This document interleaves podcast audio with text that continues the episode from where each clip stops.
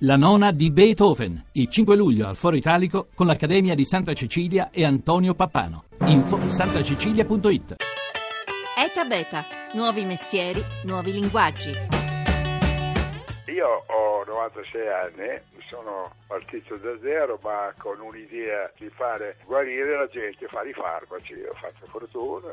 Poi l'idea era quella di una parte della fortuna deve essere ridata alla società. Ho fatto una fondazione tipo americano dove ho dato i miei soldi personali per far sì che i giovani abbiano una possibilità, una fortuna, una preparazione per eh, guardare il mondo del futuro che è imprevedibile e quindi nuove forme di formazione per i giovani.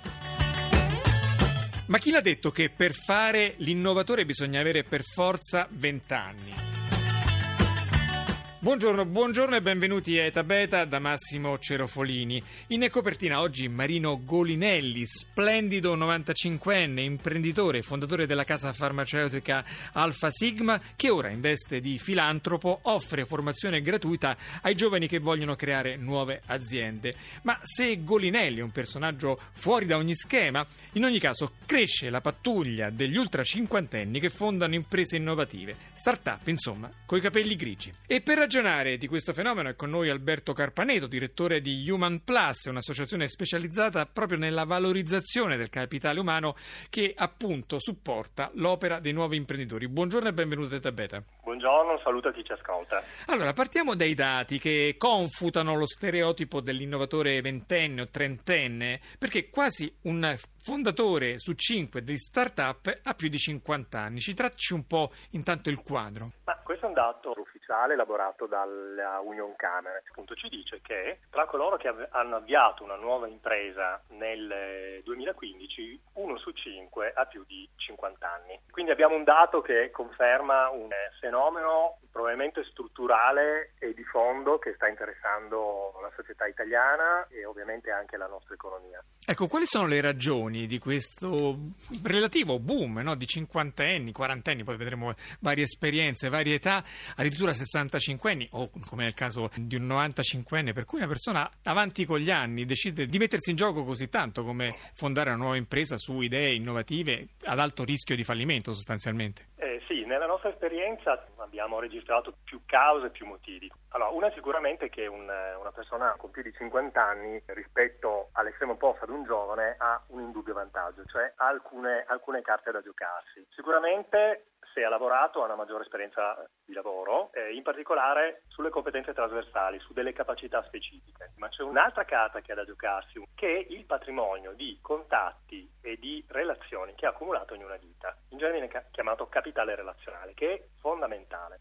Eh, ha una terza carta da giocarsi che in genere ha una situazione finanziaria abbastanza buona, comunque diciamo tendenzialmente migliore di un giovane che sta per iniziare a lavorare. Però viceversa Quindi, ci sta pure una categoria di esodati, di persone che lavoravano in aziende magari chiuse per la crisi e che sono costrette a mettersi in gioco e magari l'idea di costruire, di creare una start-up è proprio la prima idea che può venire in mente. Assolutamente così, è una delle ragioni. E indubbiamente in questi anni tutti sappiamo che molte persone di tutte le età, di tutte le condizioni professionali hanno perso il lavoro. Se capita ad una persona con più di 50 anni, non c'è dubbio che è più difficile trovare un lavoro dipendente, ma come sappiamo non c'è solo lavoro dipendente, c'è lavoro in proprio, c'è la creazione di imprese, quindi molte persone senior che hanno questa età eh, decidono di lanciarsi nella creazione di un'impresa. Quindi da un bisogno cercare di cogliere un'opportunità. Poi C'è poi anche una piccola categoria di start-up perché hanno più di 60 anni, quindi probabilmente molti di questi sono andati in pensione. E qui incide un'altra ragione, l'allungamento dell'età della vita che permette a persone che si sentono ancora giovani dentro di lanciarsi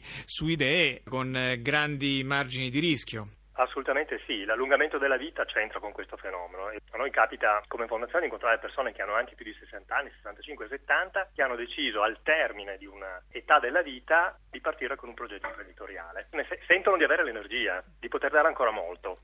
E un esempio brillante di questo esercito di innovatori di mezza età è quello di Tom Davis, inglese trapiantato in Emilia-Romagna, a Casavecchio di Reno, che ha meditato parecchi anni prima di creare la sua azienda specializzata nell'innovazione dell'internet delle cose, la Soleil. Però quando poi l'ha fatto, l'ha fatto bene, molto bene, visto che poi la Soleil è stata la prima azienda italiana acquistata da un colosso come Microsoft, proprio notizia di qualche settimana fa.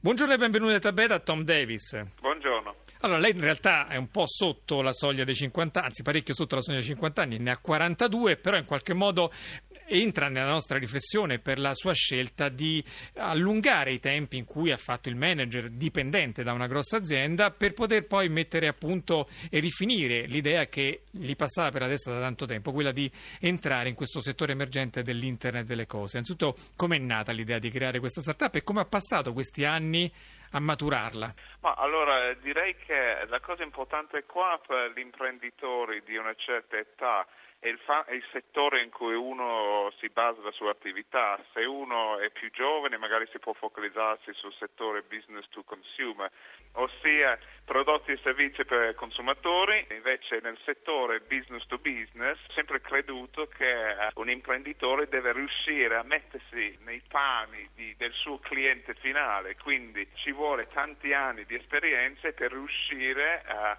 a maturare questa esperienza per trovare un prodotto una soluzione che risolve i problemi di, eh, di, di queste clienti. Ecco, in particolare lei l'idea di base su cui è, partito è quella dell'internet delle cose, ossia l'idea di collegare le cose a internet, che sia una macchina del caffè, l'affettatrice del salumiere e tanti altri oggetti. Ci dica un po' cosa fa Soleil. Allora, Soleil un software che permette questi oggetti fisici, che possono essere oggetti quotidiani, come il riscaldamento della casa, piuttosto che la macchina ormai, oppure macchine più industriali, che queste macchine generano una serie di dati cos'è la temperatura, quante ore di lavoro hanno lavorato e mandano questi dati su internet che vengono raccolti dal nostro software per creare un'applicazione per permettere dal remoto la gestione di queste macchine e fare interventi, per esempio per la manutenzione, che uno si vede che sta già esaurendo certe caratteristiche. Ecco, tra l'altro appunto l'idea della Microsoft di acquisirvi è data dal fatto che questo,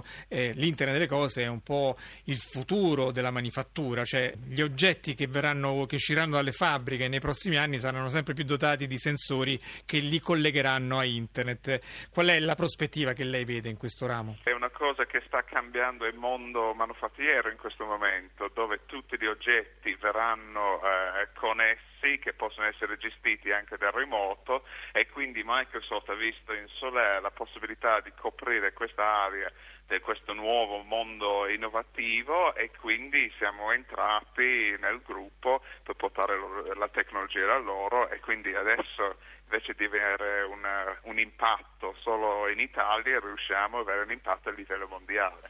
Tra l'altro lei ha scelto di vivere a Casalecchio di Reno, piccolo paesino in provincia di Bologna, che è, casualmente è anche la terra dell'unico grande successo internazionale dell'economia digitale italiana, la Iux di Federico Marchetti. Questa vicinanza vi giova è soltanto così, una curiosità? Puramente casuale, però cosa.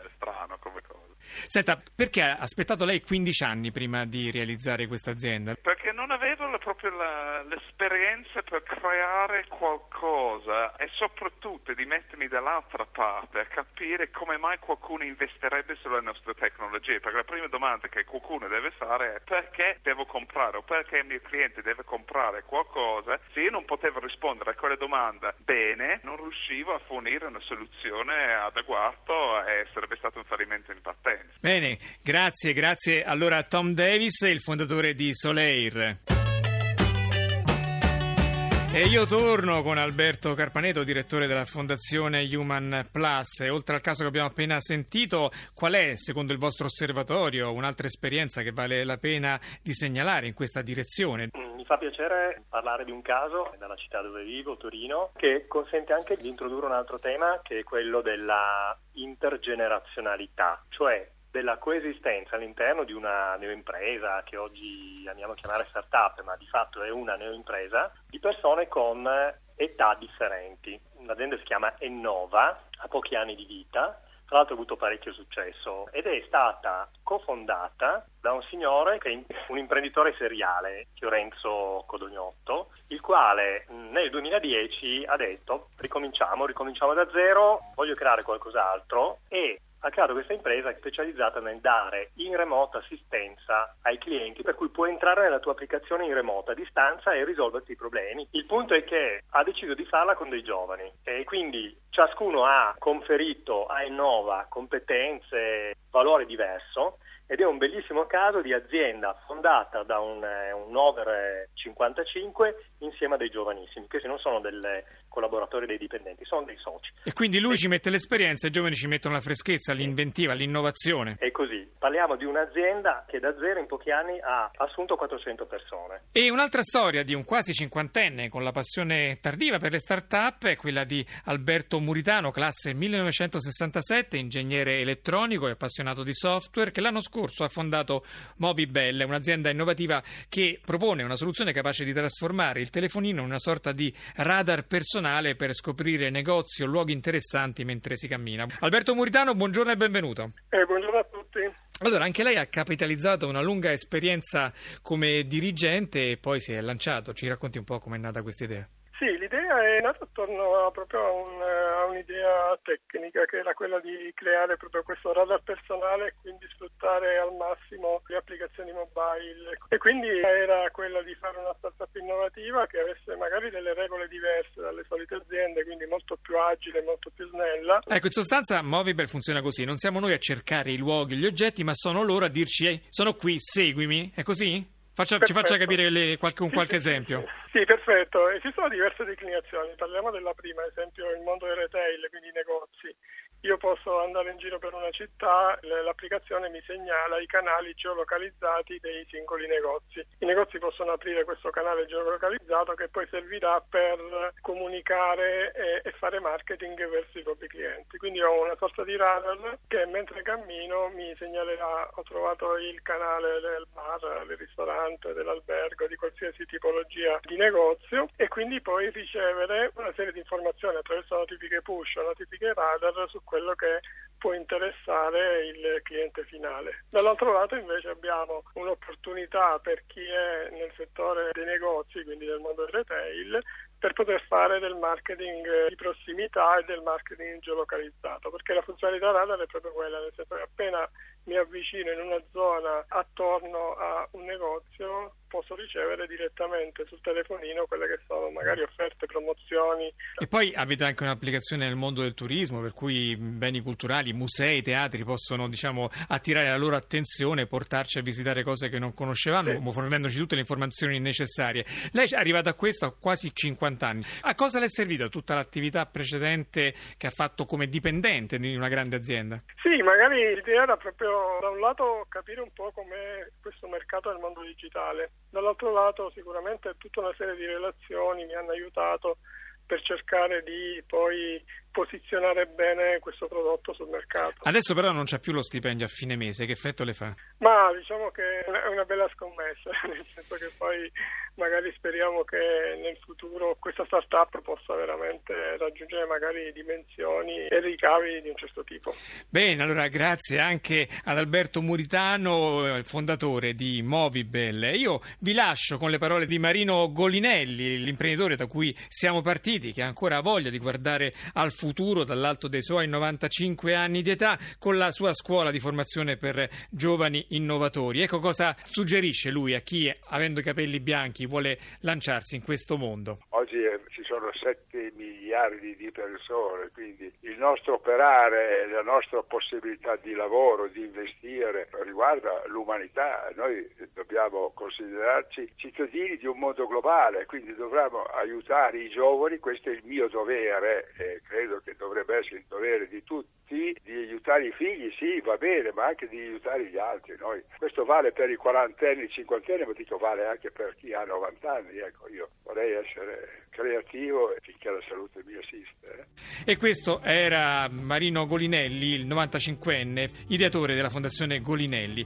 Io ringrazio Alberto Carpaneto, direttore della Fondazione Human Plus, che ci ha guidato in questo territorio di giovani cinquantenni che vogliono cambiare il mondo creando dal nulla una start-up, una giovane azienda innovativa. Grazie, dottor Carpaneto. E la squadra che oggi ha fatto la puntata è così composta: Stefano Siani al coordinamento tecnico, Laura Nerozzi in redazione, la regia di Paola De Gaudio. Etapeta.rai.it il sito per ascoltare questa e le altre puntate. Seguiteci come sempre su Facebook e su Twitter, dove ogni giorno pubblichiamo il meglio del mondo che innova. Ora arrivano i da Massimo Cerofolini. Passate una buona giornata.